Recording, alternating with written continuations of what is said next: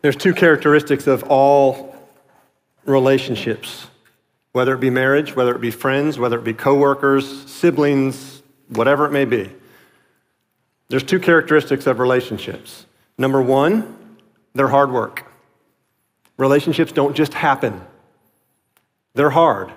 And number two is that every relationship, to some degree, at some time, depending on the season, has some degree of tension to it, some degree of difficulty, some degree of hard. And we, we tend to respond to the difficulty of relationships in various ways. And it's our attempt to try to deal with them, try to handle them, try to, in some cases, fix them, in some cases, just how do you respond to the, the hard of relationships? And we have a couple responses. I think some of us tend to run away. We just, we just leave it. So when a relationship gets hard and really difficult, we just put the firewall up, right? Or we walk out of it, or we just leave that social circle. Right? We unwind, we quit talking to the person, we say, it's just too hard, I can't handle it anymore, I'm out. That's one way we handle it. Another way we handle it is, and this, is, this tends to be the southern way to do it, we just pretend everything's okay. Right? So we walk into the room, we see the person, and we smile and we shake their hand or give them a hug. You know, inside there's darts coming out but we give them the southern smile, right? So we just we pretend that everything's okay. We just brush it under the carpet, we ignore it, we say we're just to pretend it's not there, and, and that'll help deal with it. And then the, the third way is I think some people just love the drama of conflict. Right? Maybe you have this going on in your family. Sometimes we just we love the hard, we love the brokenness, we love the drama, we love what it causes in the conflict. And, maybe you know people like that. It's like, do they just love conflict? They just they get almost a kick out of it, right? And they keep stirring the pot and they keep and they're, they're right there and they keep mixing it up, right? We've got all these ways we respond to conflict, all the ways that we respond to or try to deal with the hard of relationships and the brokenness of relationships.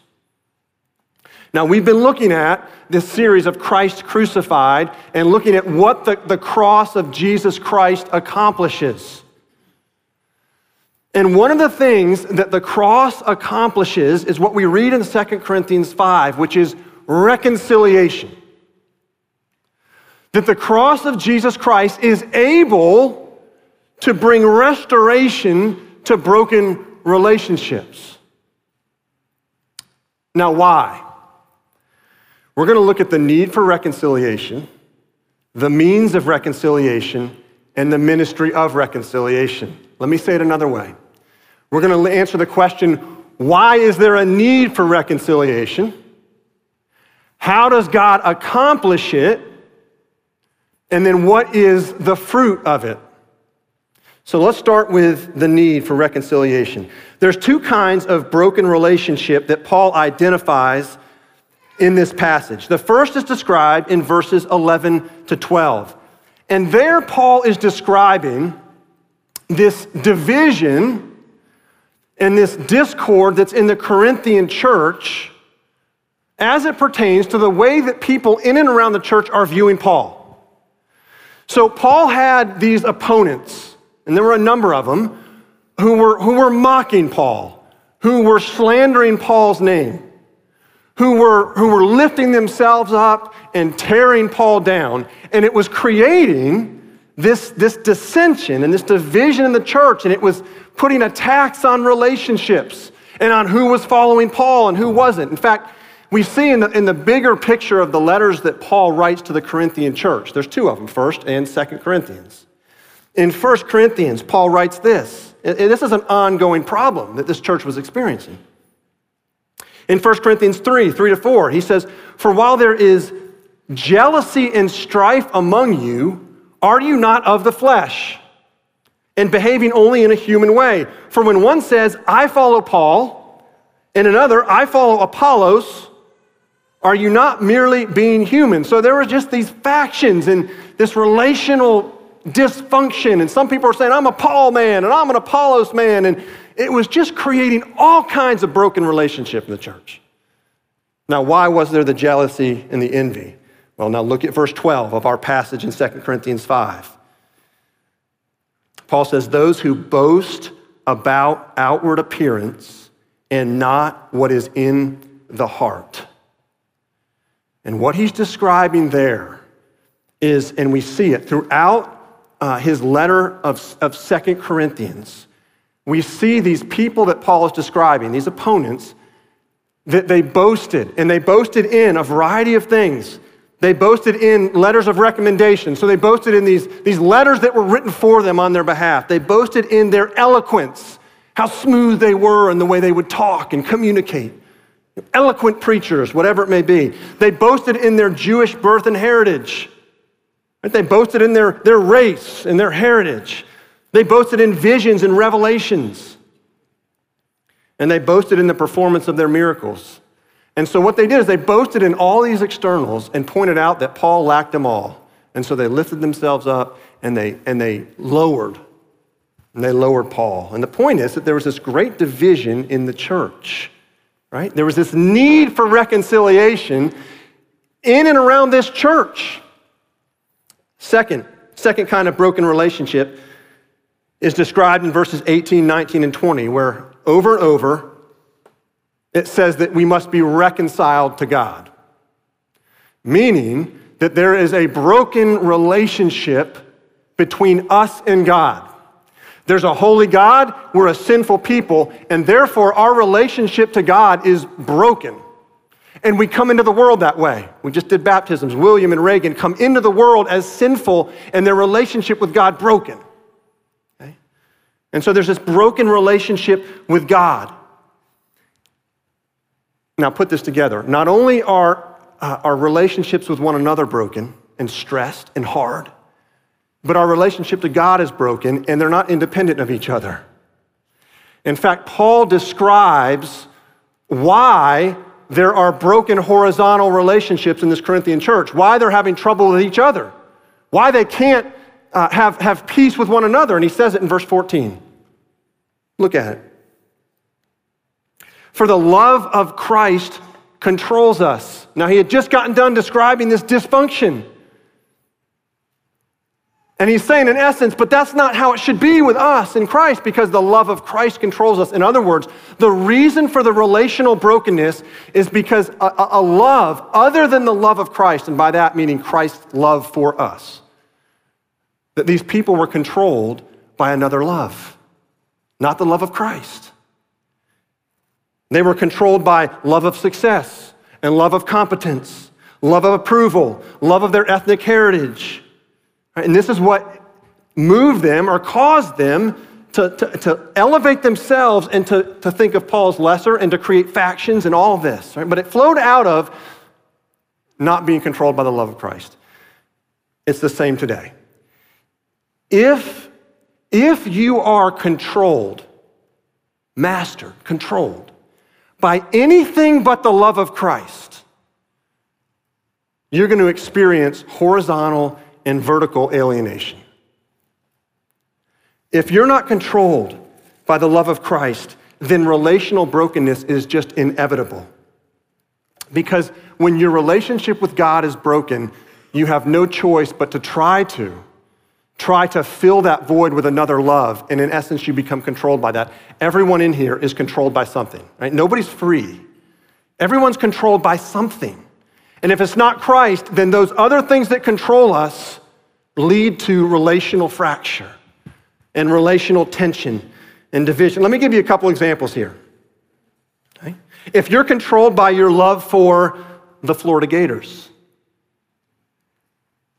then you will exclude those who don't share that love. And now, at the extreme, right, you see it, go to a game. and what do people do at the extreme? To people who are wearing some other jersey, right? You get your car keyed, maybe.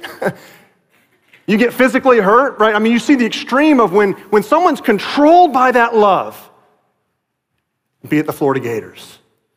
Right? Then what do you do? You exclude. Right? Or maybe on the positive side, you just kind of surround yourself with that little club of people that like that, right?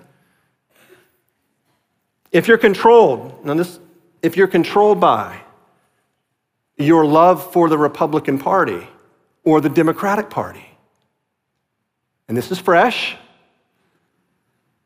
if you're controlled by the, one of those loves, then guess what happens? You, you exclude, maybe not, if you don't exclude, you treat others that are not a part of your love for that party a little differently, or maybe more, more realistically, in your heart, you have a little bit less respect for that person. Uh, if, if you're uh, controlled by your love for a certain preference of education, whether it be public or private or homeschool, right? You can look down on or judge those who don't share that love. And it creates, even if it's silent, it creates relational dissension. Right? Or if you're, if you're, now this is a positive example, and I've seen this happen. If you're controlled by a certain, uh, by a love for a certain mercy ministry, maybe to the homeless or to prisoners or maybe to victims of sex trafficking, I mean, you have a heart for this. If you're controlled by that, then you start to look at people that don't have an interest in that and, and maybe you begin to think in your heart that they're enjoying the, the comforts of suburbia just a little bit too much. And they're really not willing to get their hands dirty. And, and you can start to get to a place of judgment. Here's the point anything, and we're talking about idolatry here, but you can be controlled by anything. And if you're controlled by something other than the love of Christ, then the inevitable fallout of that is relational friction and dissension to varying degrees because ultimately, at a vertical level, right, you're putting something else, even if it's a good thing, in place of what controls your heart rather than the love of Christ. So we experience this horizontal and vertical alienation, and therefore we need reconciliation. Now let's move on to the second point. If, if it's clear that we need reconciliation, what is the means of reconciliation? How does God actually accomplish it? And I want to answer two questions here. How does he do it and when does he do it? And both are critical. Let's start with how he does it. Look at the end of verse 14, beginning of verse 15. Says Jesus died for all. The word for meaning substitution, right? So Jesus died in your place. Verse 21 tells us that he died in your place to what? Take your sin, verse 21, give you his righteousness. We call it the great exchange. Jesus dying in your place accomplishes what we read in verse 19 God not counting their trespasses against them. When Jesus dies in your place, takes your sin, God no longer counts your sin against you. And all of that leads up to what we read in verse 18. And this is the purpose of all his work of Jesus on the cross, dying in your place. Why? Verse 18, who through Christ reconciled us to himself. You see, the goal of all of it is, is, is union with God, relationship with God. All of what we've studied so far, right? If you look at the various intricacies of the, the cross and what it accomplished, we've looked at the sacrificial imagery of the temple in Hebrews, we've looked at the uh, courtroom language of justification in Romans. All of that is building to what? That we're united with God, that we have relationship with God. It's visually portrayed in the Gospels that when Jesus died on the cross, what happened in the temple? The curtain was torn in two from top to bottom. That curtain that separated a holy God from a sinful people from top to bottom, meaning God did it, was torn in half and opened up so that the way to God in relationship with God was restored. And God accomplished that through the work of his son Jesus. So when you look at, and we look at the various components of salvation, why are we called? Why are we justified? Uh, why are we glorified? Why are we sanctified? All these beautiful components of salvation, they all lead up to and are for the purpose of relationship with God, restored relationship with God. You know, I shared this uh, illustration probably a couple months ago. It's the Disney movie, The Straight Story. And it's the story of um, this 73 year old man's pilgrimage to restore relationship with his brother. They had been, they hadn't seen or spoken to each other in 10 years. And Alvin learns his brother Lyle had a stroke, and so he, he decides he's gonna make right on this relationship. And so he makes up, he gets a makeshift trailer, he hooks it up to his 1966 John Deere riding lawnmower, and takes off on a 500 mile journey. Now you do the math. Riding lawnmower, 500 miles, long time right? And he, and, he, and he camps out in fields and he camps out in backyards of people that are hospitable. He finally gets to his brother's house. He knocks on the door. And Lyle opens the door and he, and he stares at this makeshift trailer. And he stares at the riding lawnmower. And he's, he, I mean, he's contemplating, my goodness, what must have it taken for my brother to come 500 miles on that? Where did he sleep? What did he do? The planning, the perseverance, all of that. Now, now what if he would have just continued staring at the trailer and the riding lawnmower and how much it took for his brother to do this and never looked at his brother? He says that's a tragedy, right? All the sacrifice, all the hard work, all the planning, all of that built up for what? The embrace, which happens. Right? These brothers embrace. They're one again, the relationship's restored. All of what it took for God to bring reconciliation, Jesus' sacrifice, and all the intricacies of it and what it accomplished was for the purpose of restoring you to a relationship with the one who made you, with the one who loves you, with the one who knows you, but whose relationship was broken by sin. And so that's the, that's the how you're reconciled to God. And that's the culmination of all the work. All of Christ crucified leads to that relationship. Now, second question though, when did this happen? Understand how it happened, how God reconciled through the death of his son Jesus, but when did it happen? Romans chapter 5, verses 10 through 11 says this For if while we were enemies, we were reconciled to God by the death of his son. Much more, now that we are reconciled, shall we be saved by his life. More than that, we also rejoice in God through our Lord Jesus Christ, through whom we have now received reconciliation. You hear what that says? While we were still enemies, we were reconciled to God by the death of Jesus. What's that mean? It means that God moved towards you when you had no desire to move towards Him.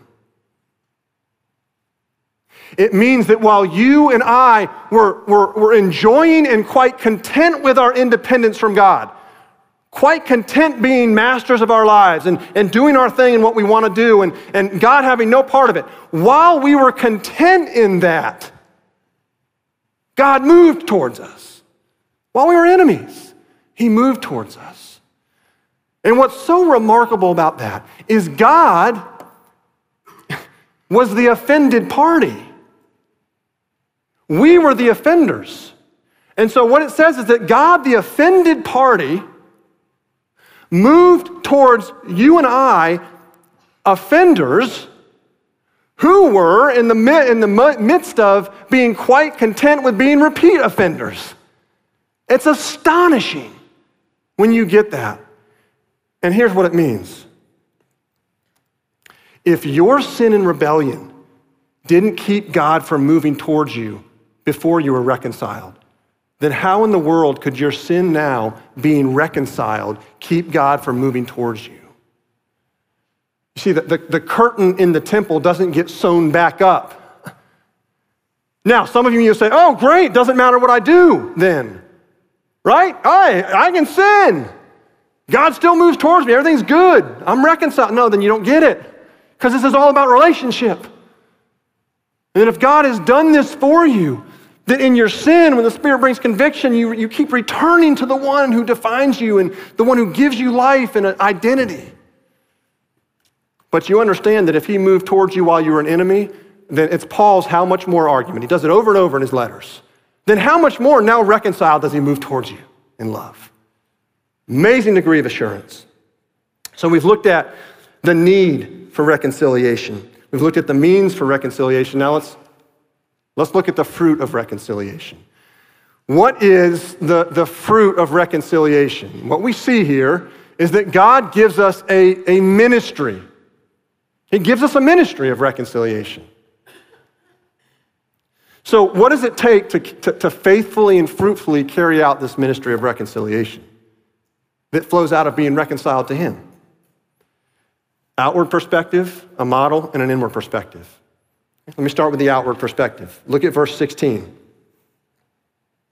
From now on, from now on, meaning having been reconciled, therefore, we regard no one according to the flesh.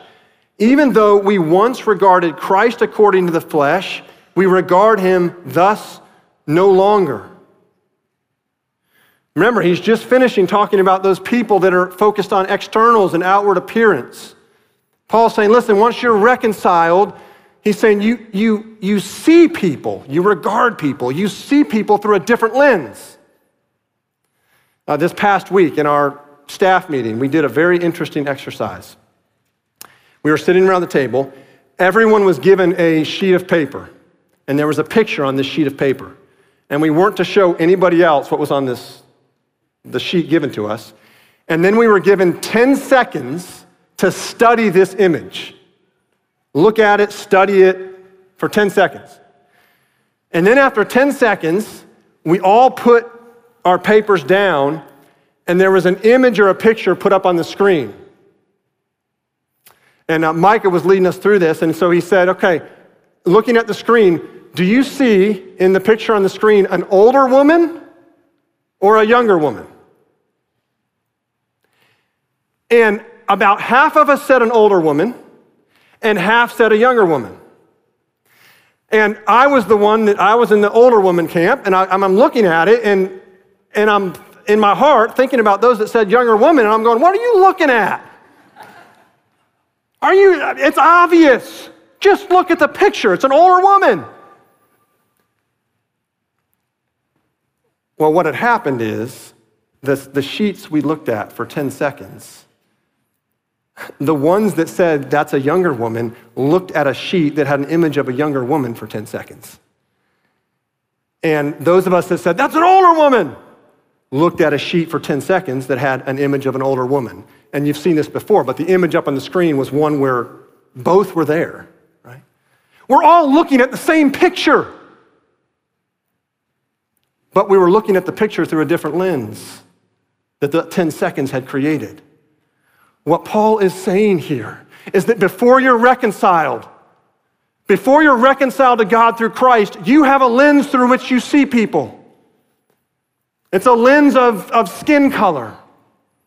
It's a lens of uh, socioeconomic status. It's a lens of education level.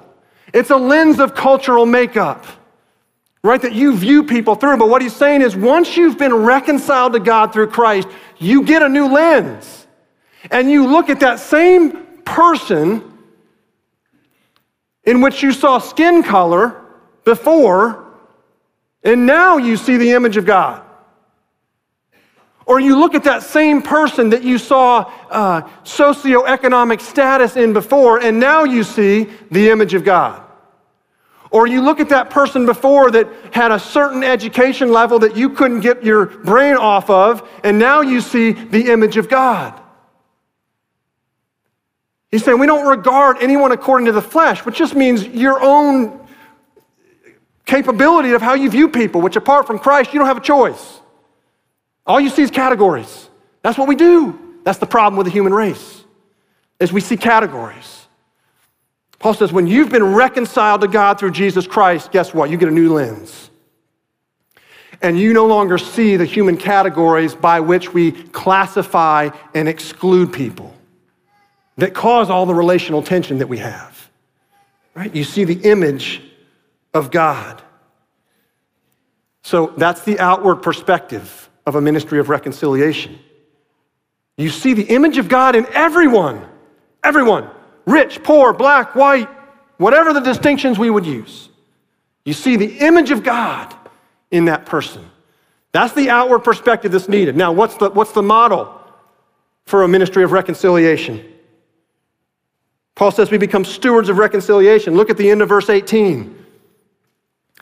God gave us the ministry of reconciliation, end of verse 19, entrusting to us the message of reconciliation. So you've got ministry and message. Now, those two words are interesting. The word ministry in the original language of the New Testament, which is Greek, that word for ministry is diakonia. It means to serve. It's where we get the word deacon. The word for message is logos, which means word. And what that means is that the ministry of reconciliation, or the gospel of reconciliation, is word and deed. It's service and proclamation. It means that we, we serve our neighbors with the sweet gospel of reconciliation. Oh, and we speak the words of that gospel of reconciliation. And oftentimes it's the service, it's the ministry that opens the doors for the message. John of, uh, John of Kronstadt, he was a 19th century Russian Orthodox priest. And, and he ministered in a time where alcohol abuse was rampant, absolutely rampant. And so, all uh, his, his fellow priests in the different churches, virtually none of them ventured outside of their churches towards these people that had been abusing alcohol. It was just, it was rampant, it was all over the place. Rather, they would wait. They would wait for those people to come in to them. But, but John would go out into the streets. And he would go, he would go to this person who, who was hungover, foul smelling, laying in the gutter. And, and people would say, he'd go up and he'd cradle this person in his arms and look at him in the eye and say, This is beneath your dignity. You were meant to house the fullness of God. Out of that comes the gospel. That's ministry and message. It's not waiting for people to come to you when they figure out to come. Because guess what? They don't figure that out apart from the Holy Spirit. it's going towards, it's moving towards in service, in mercy towards your neighbor. And, and in service, sharing the gospel of reconciliation, and then, and then the Lord raises up the opportunity for the message to come through. But it's word and deed. You know, we launched last Sunday the 21 Days of Prayer guide for our neighbors. And we do that every year because we want to give you, and it's, you know, it's three weeks of, of, of intentionality. It's not just those three weeks, it's the entire year, but it's a, it's a time to focus and have intentionality to lead with prayer, but then serve your neighbors. And invite them to Easter Sunday where they're going to hear the message of reconciliation, ministry and message, right? word and deed, service and proclamation. That's what God calls us to. To have a healthy, fruitful ministry of reconciliation. And then the last piece to it outward perspective, the, the model for it and the last is an inward perspective. Verse 20 Therefore, we are ambassadors for Christ, God making his appeal through us. We implore you on behalf of Christ, be reconciled to God. Right? If, if the outward perspective is to see the image of God in everyone, the inward perspective is to see yourself as an ambassador. It's not your message, it's not your ministry. You're simply an ambassador. Now, being an ambassador is hard work. It's hard work, right? You have to be bilingual. You have to be bilingual. You, you have to be able to speak in the language of the country to which you're sent. Right? You have to be able to bridge cultures. It's what Paul talks about a little bit later in this letter or in the, in the, uh, later in the letter of 1 Corinthians, chapter 9, he says, To the Jew, I become a Jew. To those outside the law, I become as one outside the law. To the weak, I become weak. I become all things to all men, all people, that I might save some. Paul, what Paul's talking about there is the, the need to be bilingual, that you, you speak and serve in word and deed the, the, the gospel in the language of the culture. Now, that's hard work because that takes intentionality to speak the gospel into the language of a culture. But the other part of an ambassador is that you never forget the country from which you're sent and the country that you're representing. And so while we speak the gospel in the language of the culture, we're never to speak it in such a way that it waters it down or it changes it. Again, it's not your message. It's God's message of reconciliation. He just speaks it through you. And there's great freedom in that. So you speak it in the language of the culture, but you don't change it. You don't water it down. It's his message. What's that mean? just, uh, I'm pausing. Because right? I want everyone to, if, if you're distracted and you're thinking about lunch right now, I want you to pause. And I want, I want you to let this land. God is making his appeal through you. That's astounding. The God of the universe is choosing to make his appeal to this lost and broken world that needs reconciliation through you. God's making his appeal to your neighbors through you. God's making his appeal to your classmates through you. God's making his appeal to, to the teammates, your teammates through you. God's making his appeal to uh, the children in your classroom through you. God's making his appeal to, to your coworkers through you. God is making his appeal, the message of reconciliation through you. And if that seems like a weighty call, it is. And if you're feeling stressed and burdened by it, then you need to remember it's not your message. It's not your ministry. It's his ministry, it's his message. He just wants to use you. So you need to feel the weight of it. That's weighty. And for some of us, we need to, we need to camp out on the weight of that. But then by the time you get burdened and stressed, then you go, wait a minute, no, no, it's not your message, it's his message. And there's freedom there. Eugene Peterson, he's a pastor and an author. He describes, um, and this was when he was teaching, one of his students who would travel uh, on a long, long bus ride um, to get to college, to go to class, like a 40 minute bus ride. And this student described to him how when he, uh, he left his house, he was married, he left his house in the morning and he told his wife, I'm going to immerse myself in God's creation today. Went off class, came back next day, got up in the morning, left, and said to his wife, I'm going to immerse myself in God's creation today.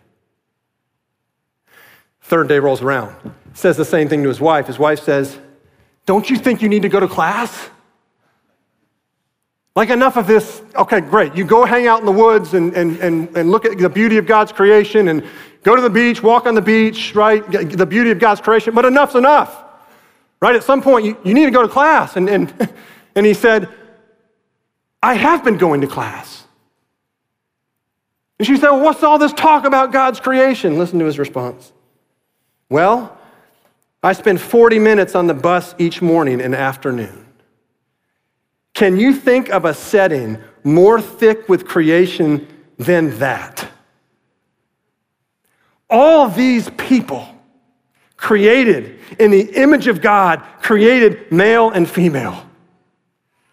And then Eugene Peterson makes this comment We need to embrace the people around us with the same delight as we do the hawks soaring above us and the violets blooming at our feet.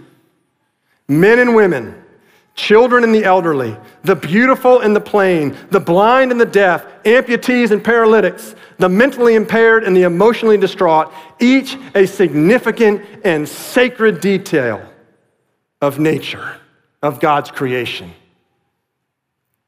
each in need of the gospel of reconciliation. Let's pray.